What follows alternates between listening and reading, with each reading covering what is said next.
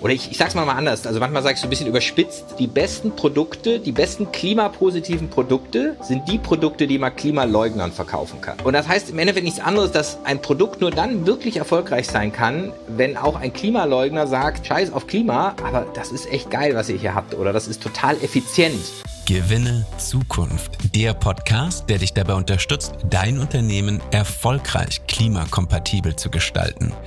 Hier lernst du direkt von den Menschen, die die Nachhaltigkeitstransformation als Pioniere entscheidend vorantreiben.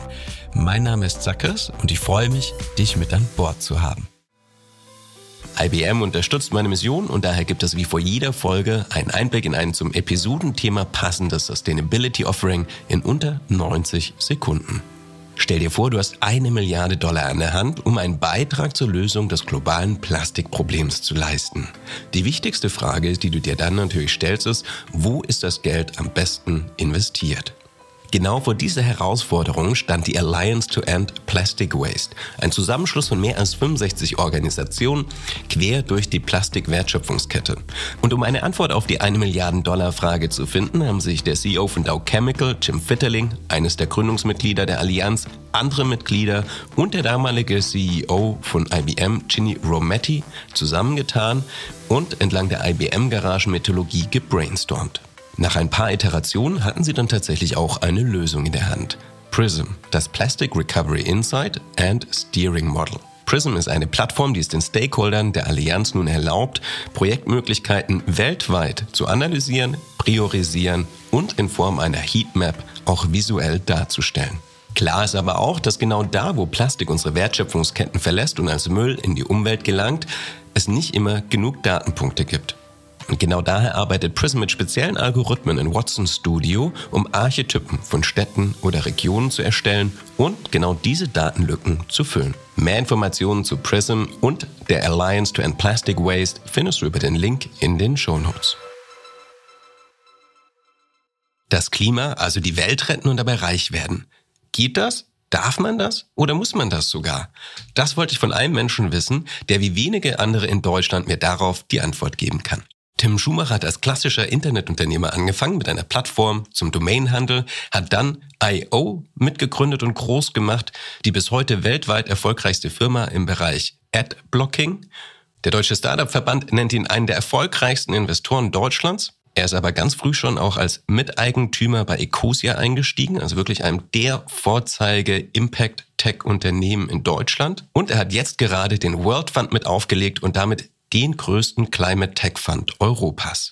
Da er also die ganze Klaviatur des Unternehmertums und des Impact-Unternehmertums kennt, erhoffe ich mir von ihm zu hören, wie man Geld am besten einsetzt und in welche Unternehmensform, um nicht nur wirtschaftlich, sondern auch ökologisch einen durchschlagenden Impact zu erreichen. Wie geht er persönlich dabei vor? Warum hat er bei Ecosia zum Beispiel auf Bootstrapping und Verantwortungseigentum gesetzt?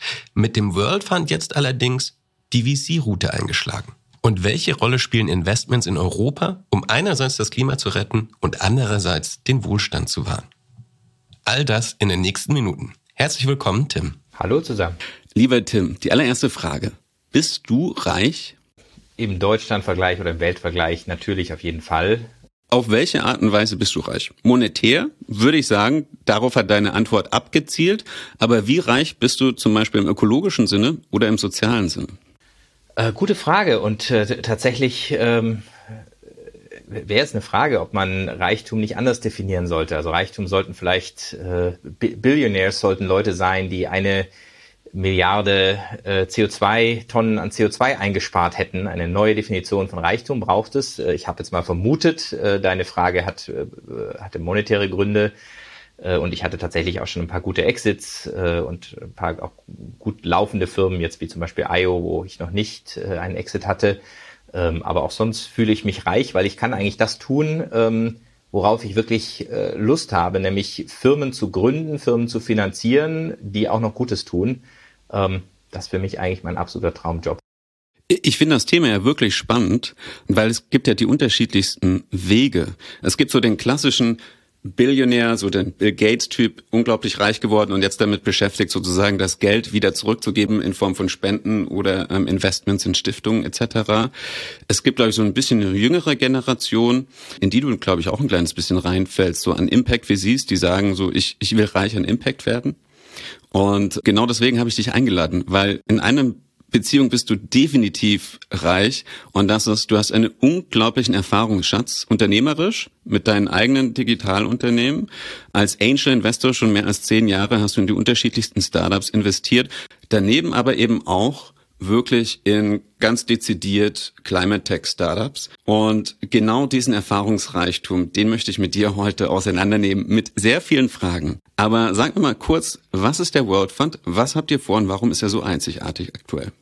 Also der World Fund ist ein Klima-VC, also ein Venture Capital Geber. Wir investieren in frühphasige äh, Klimaunternehmen. Klimaunternehmen sind für uns Unternehmen, die in irgendeiner Weise bei der Dekarbonisierung der Welt mithelfen.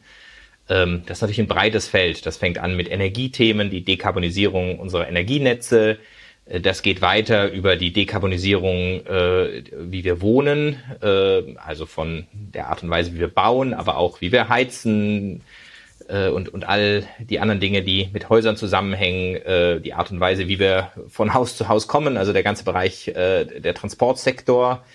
Ähm, dann aber bis hinein in Industriethemen, äh, also äh, Manufacturing und Materials-Themen ähm, und dann ein ganz großer Block eigentlich äh, alles Organische, also unser unser Essen, unsere Landwirtschaft, äh, unsere Waldwirtschaft. Und ähm, ja, eigentlich in all diesen Bereichen äh, geht fundamental was schief, weil überall stecken fossile Energien drin. Und ähm, da gibt es einfach ganz, ganz viele fantastische Unternehmen, die an irgendwelchen Punkten der Wertschöpfungskette ansetzen und äh, da dafür sorgen, dass äh, eben das CO2 wieder rauskommt äh, oder gar nicht erst reinkommt. Und ähm, äh, das ist wichtig, glaube ich, ganz klar, weil nur so können wir den Klimawandel aufhalten. Ähm, aber es ist eben auch ökonomisch sinnvoll, weil äh, in ganz vielen Fällen ist das Verbrennen von fossiler Energie wahnsinnig ineffizient. Ja, wir äh, wir, wir schicken äh, über tausende von Kilometern Gas und Öl und äh, andere Dinge, wo die Sonne quasi frei Haus geliefert kommt, wo der Wind frei Haus geliefert kommt, äh, wo es aber halt intelligentere Netze braucht und einfach noch viel mehr äh, schlaue Dinge, schlaue Technik, schlaue Software. Ähm, und in all diese Dinge investieren wir, weil sie eben effizienter sind, weil sie besser sind, weil sie ökologischer sind. Und auch die Konsumenten achten da mehr und mehr. Deswegen würde Ecosia oder deswegen wächst ja zum Beispiel sowas wie Ecosia auch, weil die Konsumenten sagen, na, bevor ich jetzt irgendwie äh, mit meinen täglichen Suchen äh, Monopolgewinne im Silicon Valley äh, nach oben schraube, äh, pflanze ich lieber Bäume mit meinen Suchen und äh, deswegen wachsen nachhaltige Produkte mehr und ja, all diese Dinge sind für uns sozusagen der Megatrend der nächsten 10, 20 Jahre und wir wollen da rein investieren. Und was ich toll finde, ist, dass du sagst, ähm, wir haben die Dekade der Dekarbonisierung vor uns. Ich finde, das ist auch, das ist immer auch eine der, eine der Prämissen meines Podcastes. Die letzten 10, 20 Jahre waren Digitalisierung und ich glaube, die nächsten 10 Jahre werden wirklich unter den Schlagwörtern fallen, die du auch genannt hast. Das ist Dekarbonisierung, das ist Kreislaufwirtschaft etc. Aber spannenderweise getragen von dem, was die letzten 10, 20 Jahre passiert ist. Absolut, Digitalisierung geht weiter. Also das ist ja, da sind wir ja noch nicht mal in der Hälfte oder in Deutschland vielleicht bei, keine Ahnung, einem Drittel. Äh, das geht ja. weiter, ohne Zweifel. Ihr wollt 350 Millionen einsammeln. Ihr habt, glaube ich, so das Ziel, das drei, vierfache, im besten Fall sogar mehr, sie irgendwann wieder rauszuholen und ähm, zurückgeben zu können. Und ihr habt euch vorgenommen, wirklich in dezidiert im Climate Tech Startups zu investieren, die so das Potenzial haben, 100 Megatonnen CO2 zu reduzieren, zu binden, eine relevante Art und Weise rauszunehmen. Jetzt machen wir kurz den Sprung zurück in der Zeit und zwar ähm, in deiner persönlichen Geschichte. Ecosia. Du bist Miteigentümer. Der Gründer von Ecosia ist Christian Kroll, aber ich glaube, du warst von, schon ganz am Anfang mit dabei und glaube ich auch wirklich wahrscheinlich sehr viel auch im Operativen eingebunden hast. Wahrscheinlich viele, also du warst jetzt nicht einfach nur der Investor im Hintergrund, sondern glaube ich sehr, sehr tief involviert. Warum mich das interessiert ist, weil Ecosia ja ein Modell hat, wo sie 80 Prozent ähm, des Überschusses, oder? Genau, mit, mittlerweile sind es sogar 100 Prozent. Also wir sind mit 80 Prozent gestartet. Ihr benutzt 20 Prozent der Einnahmen, um Mitarbeitende zu bezahlen, Büroräume zu mieten, den Tech-Bereich zu bezahlen und 80 Prozent dann der Einnahmen, die werden direkt in Aufforstungsprojekte gesteckt. Genau, das war, das hast recht, das war das Urmodell. So, da müssen wir tatsächlich, da holen wir jetzt ganz tief auf im Geschäftsmodell, aber du hast völlig recht, das war das Urmodell, als Christian gestartet ist. Und du hast richtig gesagt, ich bin, ich habe es nicht gegründet, das äh, waren Christian und seine Schwester. Und dann nach zwei Jahren äh, ist seine Schwester ausgestiegen und äh, ich bin reingekommen, um auch zum einen äh, etwas Geld reinzugeben, zum anderen aber auch beim Aufbau mitzuhelfen. Und da war tatsächlich dieses Modell genauso, wie du es gerade beschrieben hast.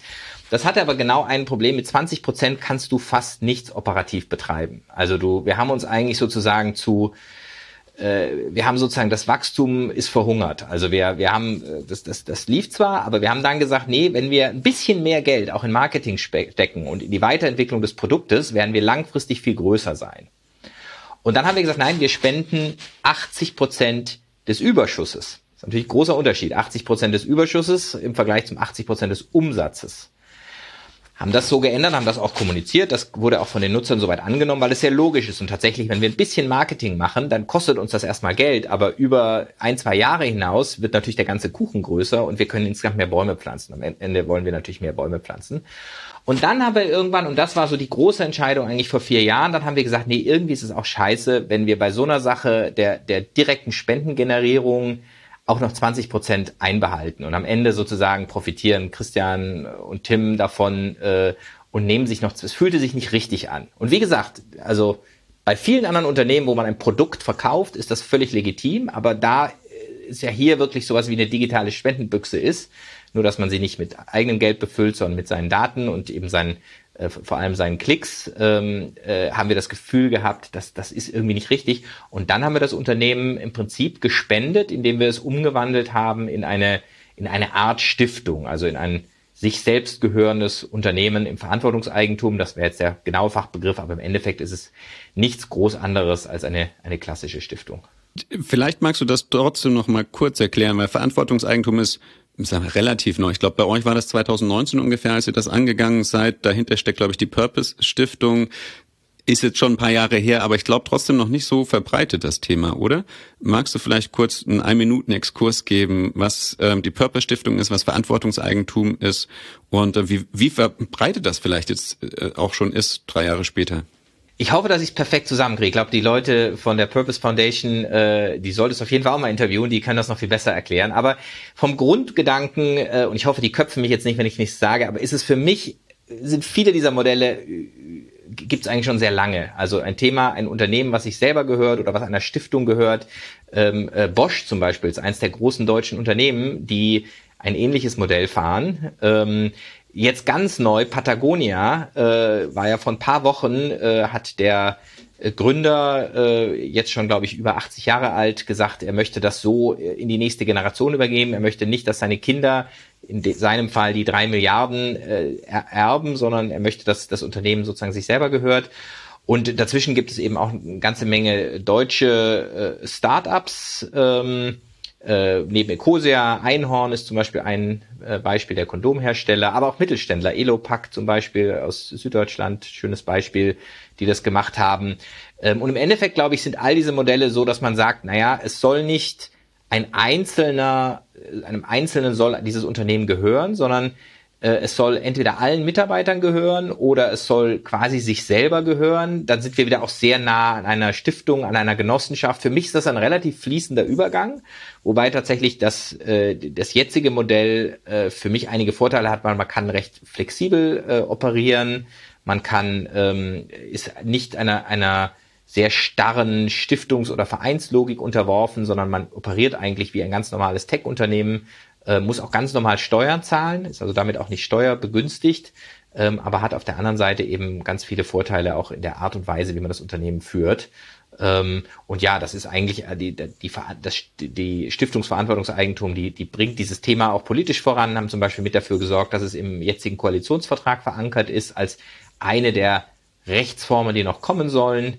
Ähm, aber ich glaube, das Wichtigste mitzunehmen ist einfach zu sagen, egal welche Art und Weise man wählt, äh, dieser Formen, die es da gibt, äh, es, allen, allen ist eigentlich gemein, dass nicht Einzelne davon profitieren, äh, sondern eher äh, die Gemeinschaft. Du sagst jetzt so locker, ne? All die Rechtsformen, die es da gibt, aber so wie ich das mitbekommen habe, ist das gar nicht so einfach, wenn man in Deutschland oder in Europa tatsächlich in erster Linie vielleicht gar nicht einen finanziellen Profit, einen wirtschaftlichen Profit, sondern ökologischen oder sozialen erzielen will, da muss man meistens recht kreativ sein, welche Rechtsform man nimmt, wie man das angeht. Glaube doch, dass Lemonade zum Beispiel, wirklich eins auch der Vorzeige Impact-Unternehmen in Deutschland, gerade sich ähm, heftig mit dem zuständigen Finanzamt streitet, weil die meinen, das Modell, das sie gefahren haben, wo sie wirklich dann sehr erfolgreich Millionen, äh, ich glaube 100.000, wenn nicht Millionen in Projekte im globalen Süden stecken.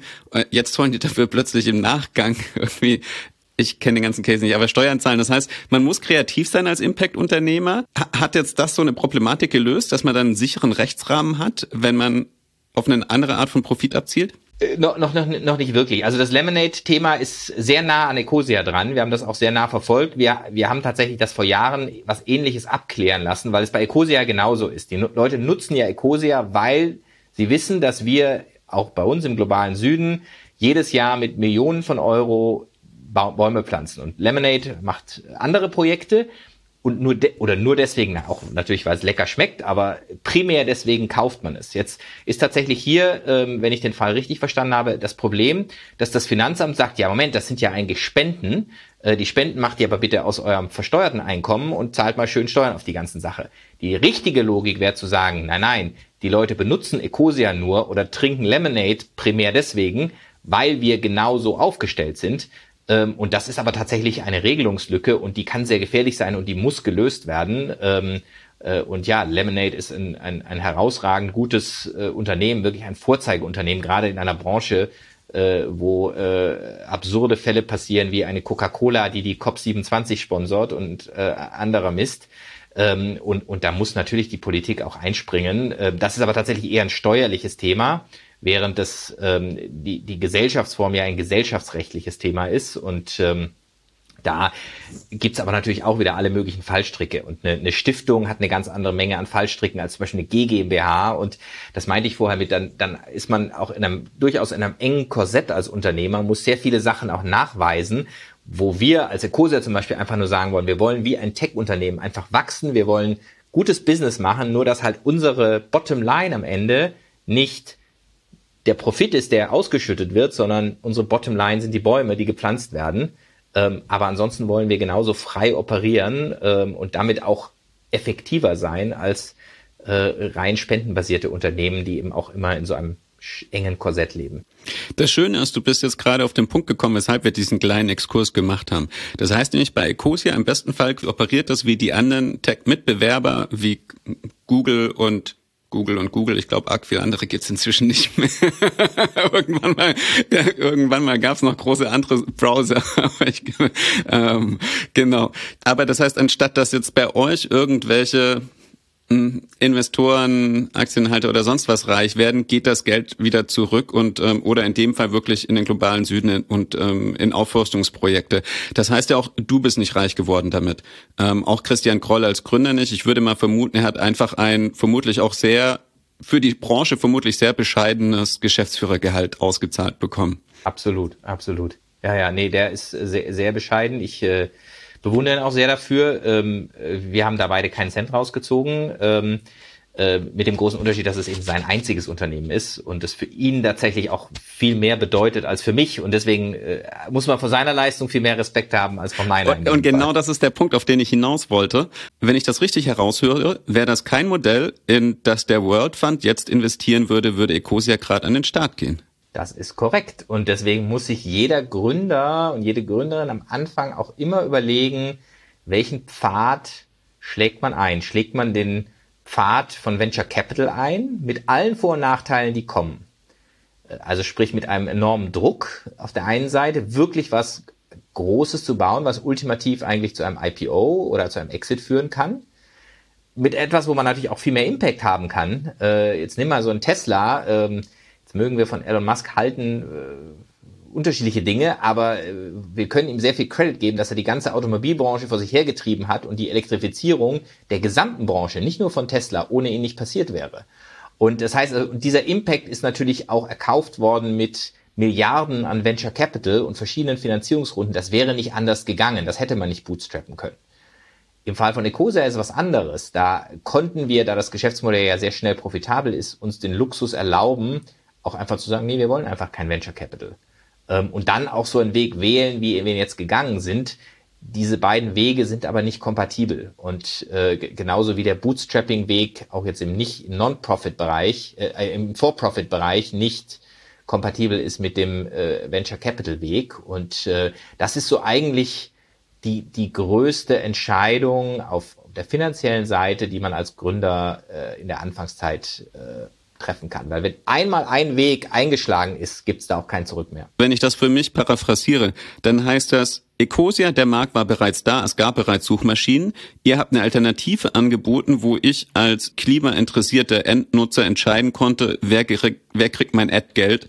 Ähm, werden davon die Google-Shareholder reich oder wird damit der Amazonas auf, aufgeforstet? Jetzt bei den Unternehmen, in die ihr jetzt investiert, da entsteht der Markt erst, beziehungsweise das sind teilweise wirklich so die First Mover, die den Markt überhaupt erst kreieren. Ihr habt zum Beispiel ähm, ein und in ein Unternehmen investiert, das ähm, Fleischersatz produziert. Ihr habt ein Unternehmen und ich glaube, da ist der Markt definitiv noch nicht da, die Chips und also nicht Esschips, essbare Chips, sondern Computerchips im Weltall produzieren wollen, weil da die Bedingungen absurderweise klimafreundlicher sind unterm Strich.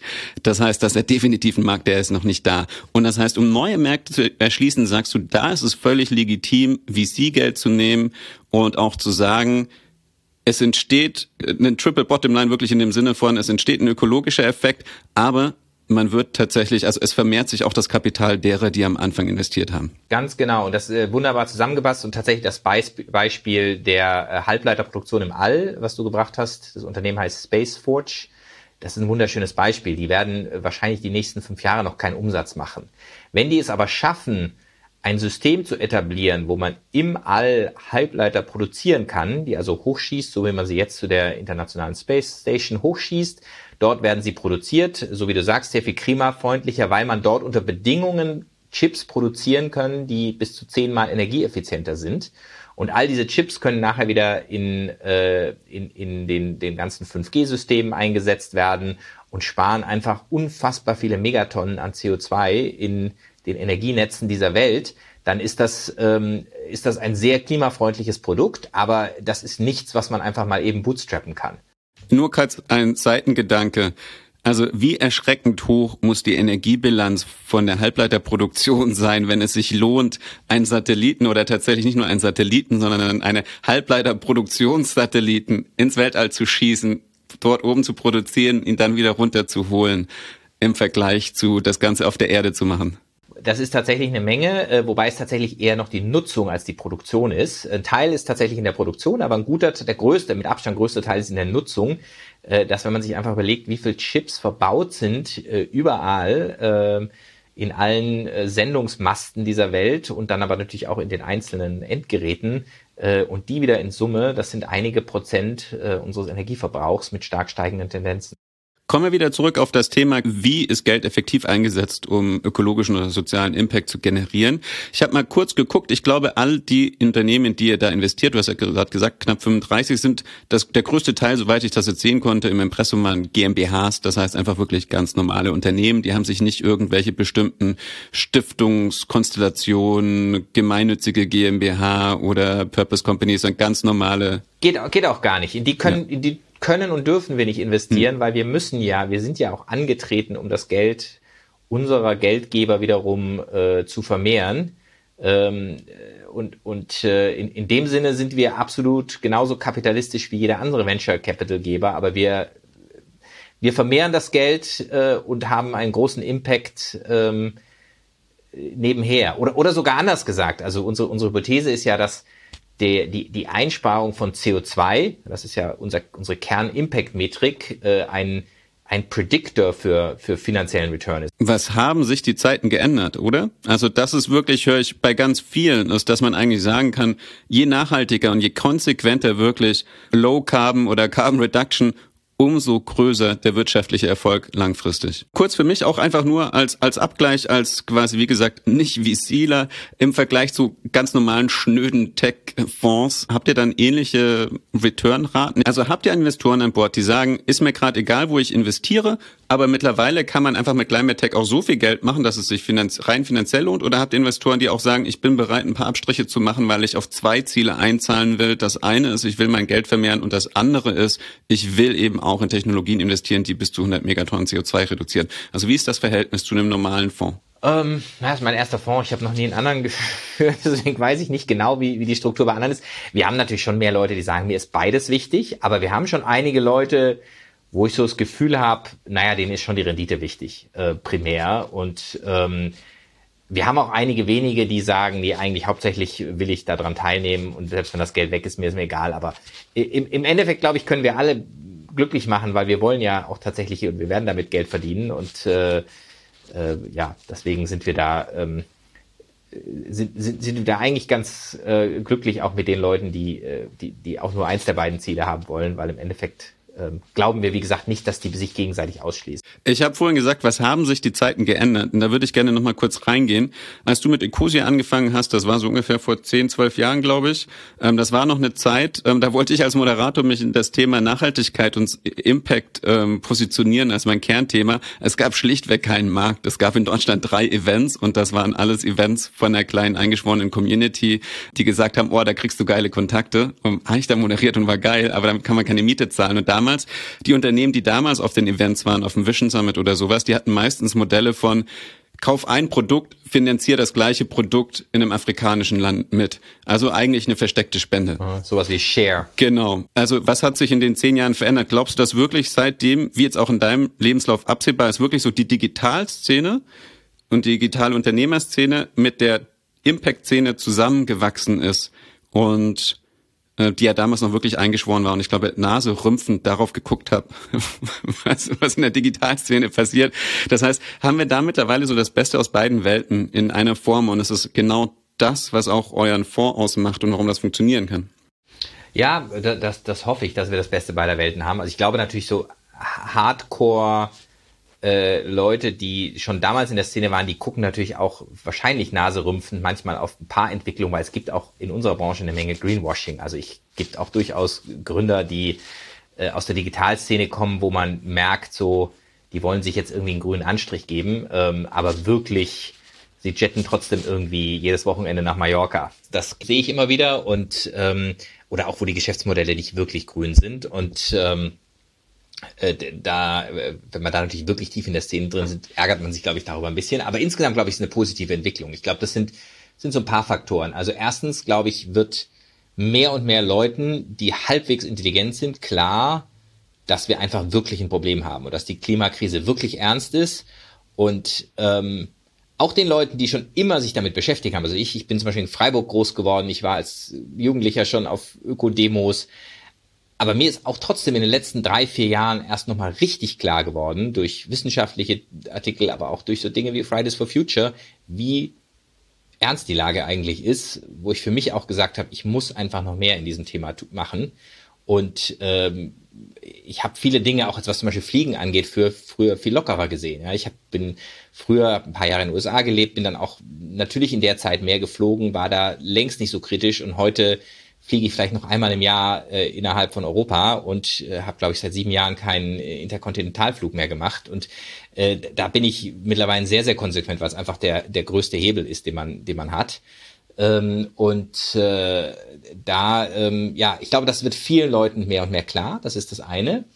Dann haben sich viele Technologien weiterentwickelt. Ich glaube, das ist der zweite wesentliche Faktor. Ähm, wir sehen halt jetzt viele Technologien, die deutlich weiter sind, äh, gerade im Energiebereich eine Kombination aus Sonne und Wind mit ein bisschen äh, Intelligenz und ein bisschen Speicherung dazwischen äh, ist einfach heute schon viel, viel kostengünstiger als jede fossile Energie und auch kostengünstiger als Atomstrom und so weiter. Und klar, man braucht natürlich die Dinge noch äh, als Brückentechnologien in manchen Fällen, aber äh, die, die Ökonomie ist langfristig oder jetzt schon ganz klar auf der Seite der Renewables. Und das sehen wir bei vielen anderen Sachen auch. Also auch plant-based äh, Ernährung ist günstiger als einfach die 30-fache Menge Getreide in ein äh, Rind oder ein Schwein zu füttern und nachher ein Dreißigstel der Kalorien daraus zu nehmen. Ist logisch, dass das kein, keine besonders effiziente Maschine ist, das Schwein oder das Rind äh, genommen. Und ich glaube, da sehen wir viele Entwicklungen und ja, und dann tatsächlich die Startup-Szene, die hat äh, viele gute Dinge hervorgebracht, auch viele gute Unternehmer und Unternehmerinnen hervorgebracht. Und da sind einfach viele jetzt auch, die sagen, ja, ich äh, habe selber Kinder, ich ähm, möchte mein Wissen irgendwie anders bei anders ähm, einbringen und die jetzt einfach äh, auch etwas Sinnvolleres tun, als irgendwie das nächste Online-Spiel zu entwickeln oder in irgendeiner anderen Weise was zu machen, was rein äh, profitorientiert Das heißt, ähm, es verändert sich die persönliche Bereitschaft, das eigene Leben zu ändern, selbst wenn man es sich, und da komme ich auch wieder auf den platten Einstieg von vor, selbst wenn man reiches sie ist und das sich aussuchen kann, fliege ich nach Mallorca oder nicht, dann ist die persönliche Entscheidung, ich mache es nicht, ich mache einen Zoom-Call oder ich mache vielleicht weniger Urlaub am anderen Ende der Welt, wenn ich das richtig herausgehört habe. Und das habe ich auch tatsächlich schon von vielen anderen Impact-VCs gehört, die sagen ganz konsequent, Anstatt zu dem Meeting nach München zu fliegen, mache ich das per Zoom. Anstatt regelmäßig in Silicon Valley zu fliegen, mache ich das jetzt per Zoom, weil es meine Mission ist und ich das ernst nehme. Bevor wir den nächsten Themenblock aufmachen, und das wäre für mich Green Tech, wie sieht's in Deutschland aus, wie sieht's in Europa aus? Kurze Frage für dich, soweit du Einblick geben magst, aber wie bist du denn aufgestellt, wenn du sagst, du hast, einerseits bist du Eigentümer in so wirklich speziellen Gebilden wie Ecosia, dann investierst du persönlich ähm, in einem Fonds, wie jetzt auch mit dem World Fund, wahrscheinlich sehr viel Geld in, in zukünftige ähm, spannende Geschäftsmodelle. Vielleicht hast du aber auch noch Geld in wirklich so Standard-Digitalunternehmen. Hast du persönlich einen Überblick, was dein Geld gerade macht, wo es so sich schnöde vermehrt, wo es gleichzeitig auch noch sozialen und ökologischen Impact ähm, generiert? Hast du da so dein persönliches Tim Schumacher Pie Chart, dein Dashboard? Nee, ich habe da, ich hab da kein Dashboard. Das ist auch relativ simpel. Wie bei den meisten Unternehmern habe ich das meiste Geld natürlich in Unternehmen stecken. Ähm, äh, ich bin Haupteigentümer von IO, das ist die Firma hinter AdBlock und AdBlock Plus. Äh, das ist eine äh, gut operierende Firma mit über 200 Mitarbeitern, ähm, die auch sehr profitabel ist. Und da steckt sicherlich ein, ein guter Teil ähm, meines Vermögens drin. Ähm, dann habe ich eben viele Angel-Beteiligungen über die Jahre eben im Klimabereich, aber auch im Software- oder Marketplace-Bereich äh, aufgebaut. Und ähm, dann habe ich natürlich auch noch ein paar Dinge, wo ich, äh, die, die ich sozusagen in liquiden Aktien habe oder ähm, oder ein paar Zertifikaten. Übrigens da in dem Zusammenhang habe ich gerade, ähm, äh, wo wir gerade vorher drüber gesprochen haben, über die Ruth von Heusinger, die uns vorgestellt hat, die auch bei dir im Podcast war vor ein paar Monaten, glaube ich.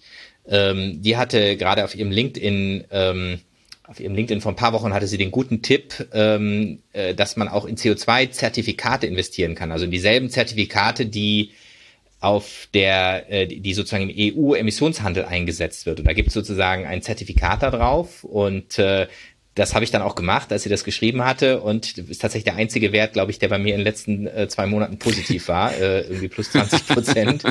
ähm, also manchmal probiere ich auch solche Sachen aus, ja. aber ich habe natürlich auch ganz schnöde Aktien von äh, irgendwelchen langweiligen Unternehmen, wobei ich jetzt würde jetzt kein kein kein Shell oder kein äh, BP oder sonst was kaufen, auch wenn die dies Jahr äh, unverschämt gut gelaufen sind. Ein ähm, wichtiger Hinweis da ist noch, dass mit den CO2-Zertifikaten, da ist der Intent nicht, die 20 Prozent rauszuholen, sondern die Zertifikate zu halten und damit den Preis nach oben zu treiben und die Unternehmen, die aktuell noch dreckig sind, dazu zu zwingen, ähm, anders zu agieren. Das ist, ich glaube, eine wichtige Ergänzung an der Stelle. Genau, ja, äh, sehr wichtige Ergänzung. Äh, genau, das, ich glaube, die Folge, die ihr aufgenommen habt, die hat dieses Thema CO2-Zertifikate im Detail äh, beleuchtet. Und da gibt's ja die, Spendenmodelle, wie sie es selber macht, wo man, äh, wo dann eben diese Zertifikate auch vernichtet werden.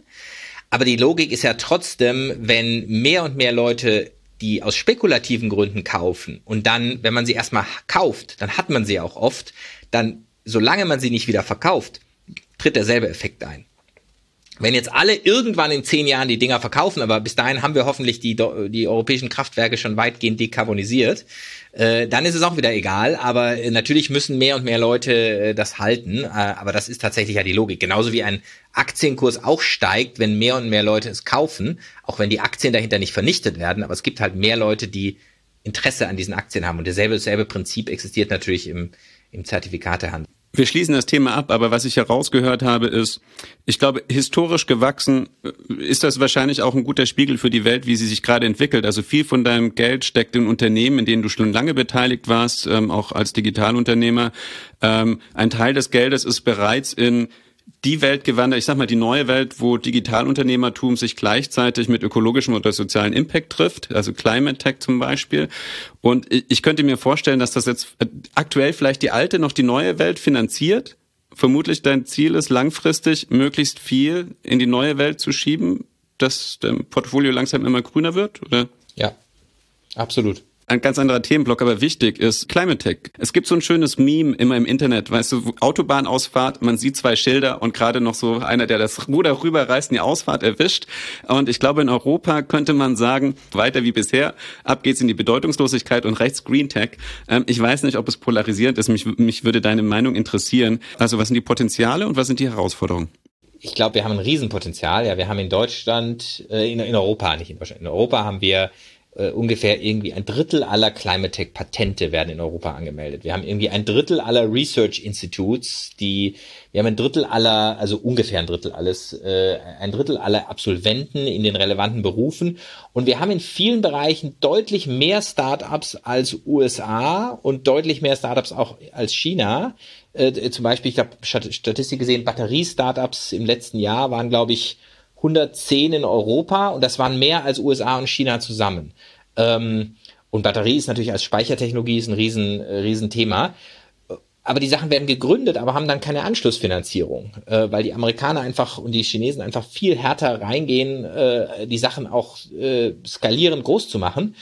Und das ähm, das ist äh, was, wo wir auch mit dem World Fund reingehen. Und das ist genau das, was wir verschlafen als Europa, dass wir ähm, wieder hier äh, an Einzelthemen rumdiskutieren auch und sagen, oh, sollen wir nicht doch noch Atomkraft und äh, und don't get me wrong, ich bin jetzt auch durchaus dafür, diese drei Atomkraftwerke irgendwie weiterlaufen zu lassen, aber das ist überhaupt keine keine große Diskussion. Aber die große Diskussion ist, müssen wir müssen eigentlich das zehnfache Geld in Renewables pumpen, um halt nicht mehr mehrere hundert Milliarden jedes Jahr für, für fossile Energien auszugeben. Es ist ja auch eben ein Wettbewerbsnachteil, dass Deutschland zum Beispiel als eben energiearmes Land oder Europa generell, wenn man jetzt mal äh, Norwegen vielleicht ausklammert, als energiearmes, äh, als energiearme Region äh, ja einfach wahnsinnig viel Geld äh, dafür aufwendet und in der Regel nicht an die allerbesten Staaten. Also ist Norwegen, glaube ich, noch eine rühmliche Ausnahme und äh,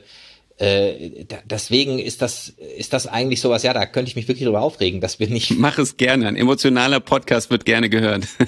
ja, ja, genau. Dass, dass wir nicht einfach viel intensiver uns auch unabhängig machen, weil es sind einfach ja nur Kosten, die wir haben als, und wir, wir haben die Alternativen und wir haben so viele Alternativen und äh, da müssen wir rein. Da müssen wir rein. Das hast du gesagt. Wir haben, äh, ich glaube, es war ein Drittel der Startups. Eine unglaublich große Zahl. Gleichzeitig habe ich, glaube ich, auch mal von dir gelesen, 22 Prozent, aber nur 22 Prozent so des, des Kapitals, das investiert wird, ist in Europa in Green von, Tech. Im Vergleich zu Amerika allein, mhm. genau, ja.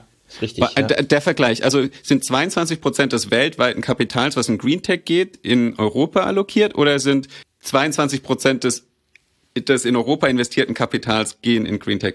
Geht in mhm. Green Tech, das ist das eine. Und das andere ist, weil es ungefähr fast dieselbe Zahl ist, wir haben, ich glaube, es sind ungefähr 25 Prozent, also wir haben ein Viertel des Kapitals nur, was USA zur Verfügung mhm. hat. Und wie gesagt, wir haben ein Drittel der Absolventen, der Patente, der, des Researches, aber wir haben nur etwa, äh, ja, China und USA zusammen haben nur etwa 10 Prozent des weltweiten äh, Geldes. Und das ist dieses Missverhältnis, dass einfach die, äh, die anderen Volkswirtschaften viel mehr auf Zukunftstechnologien setzen. Und äh, da haben wir, wie du richtig gesagt hast, wir haben die äh, haben jetzt das Risiko, dass wir genauso wie, der, wie wir bei der Digitalisierung abgehängt werden, äh, das bei der Dekarbonisierung wieder tun. Und die Amerikaner, wir sehen es jetzt auch bei Klimafonds, die pushen da voran, die pumpen Milliarden gerade in Klima. Und wir, ich meine, wir kommen, muss man sagen, gut voran mit unserem Fundraising, aber eigentlich äh, müssten wir halt äh, in einem Monat unsere Sachen ausverkauft haben und trotzdem sagen natürlich viele noch so, ah, Klima und wirklich und bringt das dann auch Geld und äh, diese, diese Vorsicht, äh, die müssen wir, die können wir uns also Europa einfach nicht mehr leisten. Das heißt, das wollte ich nämlich fragen, weil ich das bisher noch nie so herausgehört habe in anderen Interviews, wie das zum Beispiel eben jetzt in Asien oder in, in Amerika läuft. Das heißt, dort ist der Zug schon ordentlich am Laufen.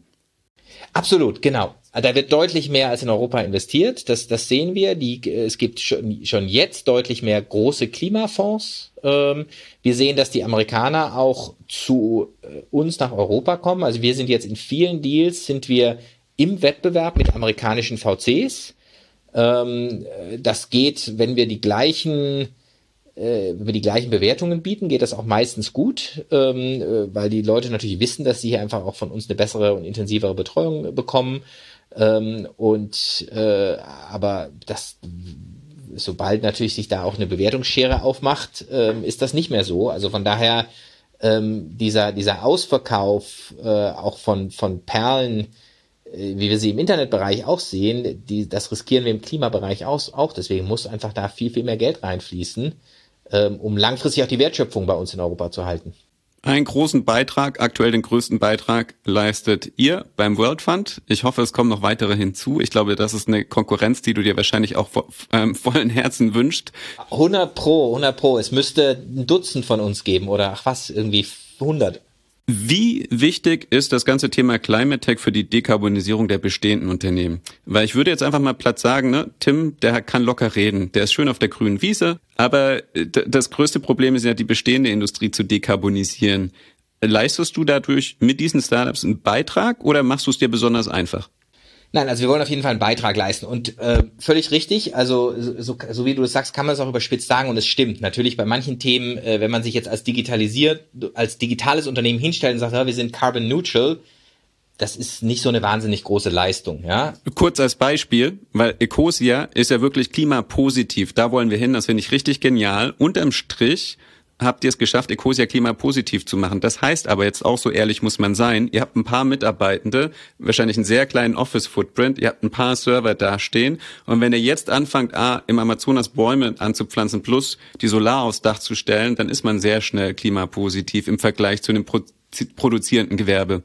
Genau, äh, Ecosia ist jetzt ein, natürlich ein sehr krasses Beispiel, weil da ist quasi der Klimaeffekt ja Teil unseres Geschäftsmodells. Um das mal in Zahlen zu setzen, und deswegen ist auch mal so lächerlich, wenn Google sagt, wir sind klimaneutral. Eine Suche braucht etwa drei Gramm CO2, eine, eine Websuche. Und äh, ob das jetzt Google oder Bing oder Ecosia ist, ist, ist, ist plus minus bisschen was äh, egal.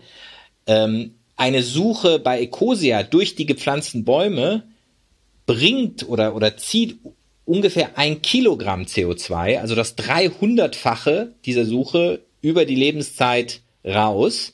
Also sprich, ist das der Effekt ist quasi 300-fach positiv. Da ist es völlig egal, ob jetzt die Suche selber klimaneutral ist oder nicht. Wie gesagt, ist sie, aber einfach um mal die Verhältnisse gerade zu rücken. Aber du hast äh, völlig recht, selbst bei einem Unternehmen jetzt hier wie, wie IO, die Adblock-Firma, da sind wir ein rein digitales Unternehmen, quasi mit einer Adblocking-App, die du runterladen kannst.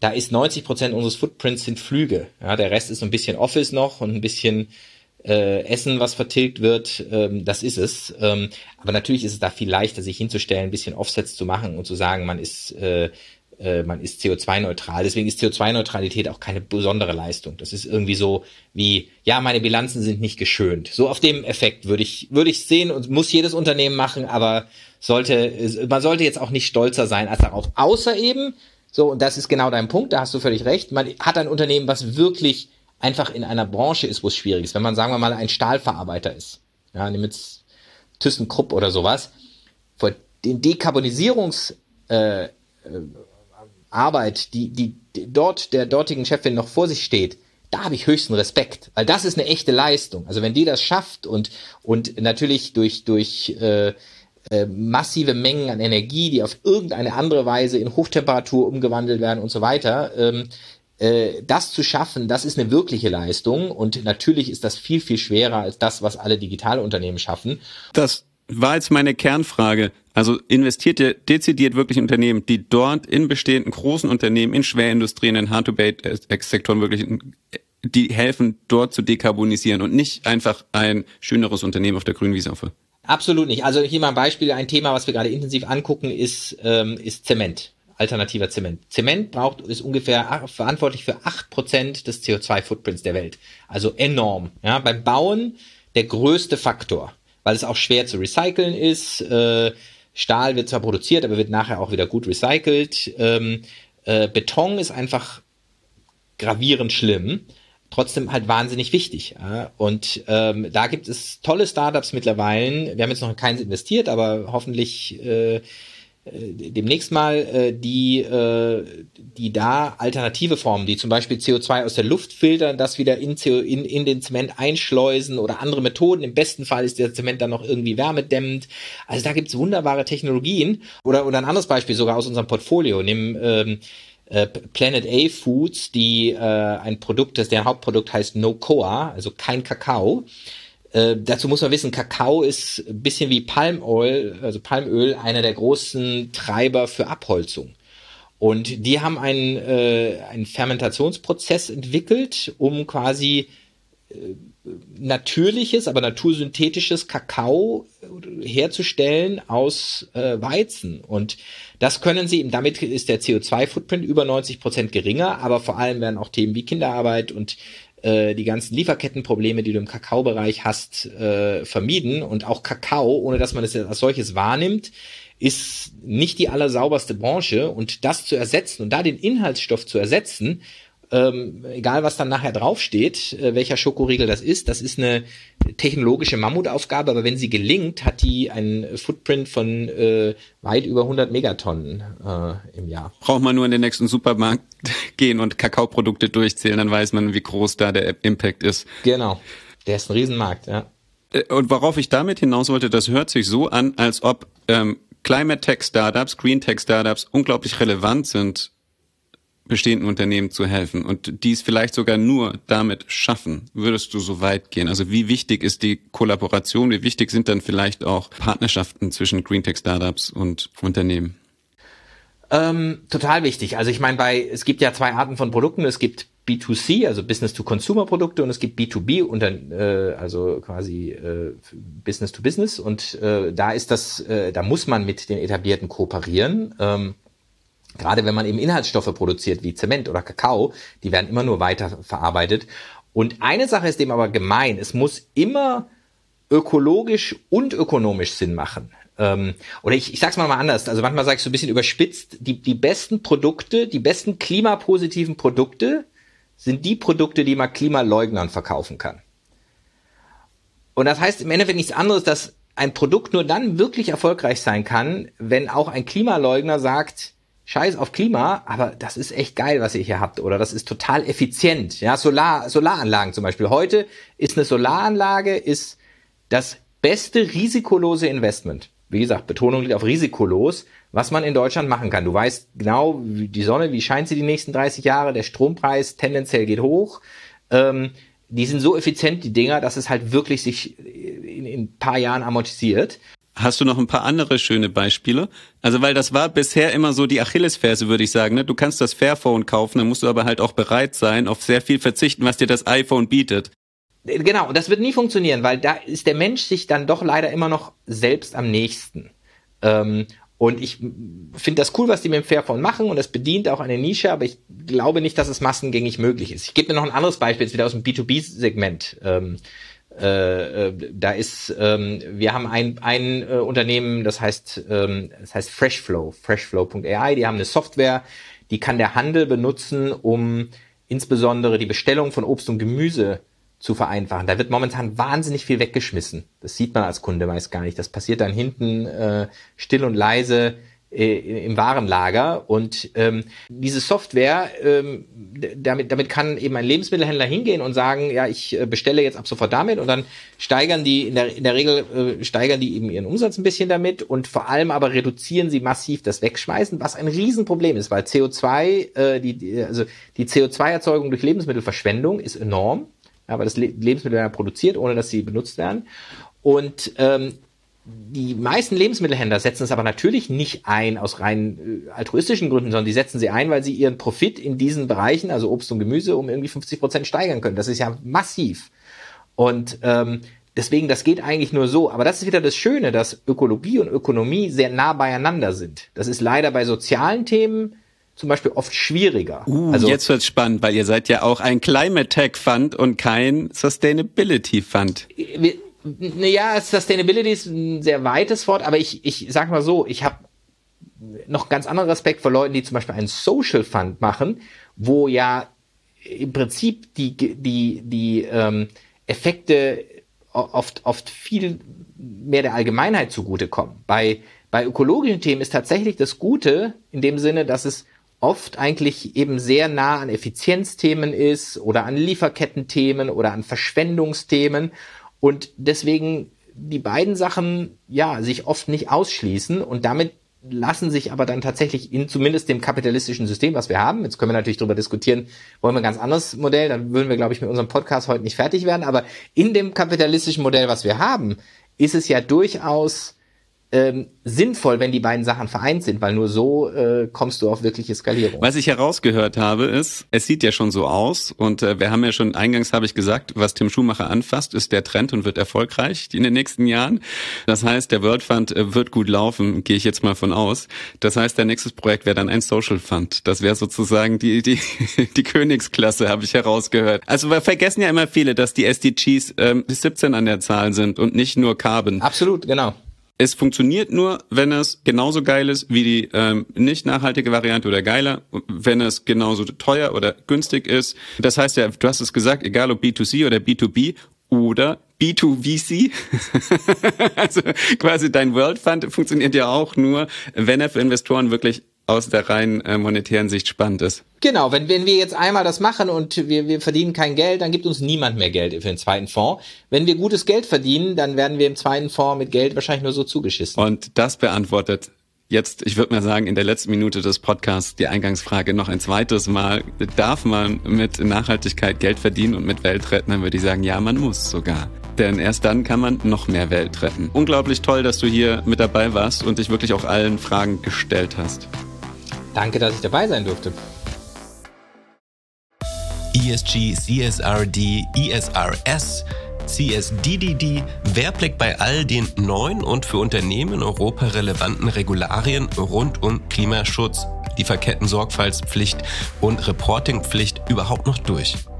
Wenn es dir ähnlich wie mir geht und du so grob auf dem Schirm hast, was sich in Europa alles an Verordnungen tut, aber nicht genau weißt, was davon was ist und was davon für dich als Entscheiderin relevant ist, dann abonniere am besten den Podcast und freue dich auf die Folge mit Professorin Cordelia Friesendorf, die mich einmal durch das ganze Dickicht der verschiedenen Abkürzungen in Verordnungen führen wird und mir erklären wird, für wen welche Verordnung jetzt schon relevant ist.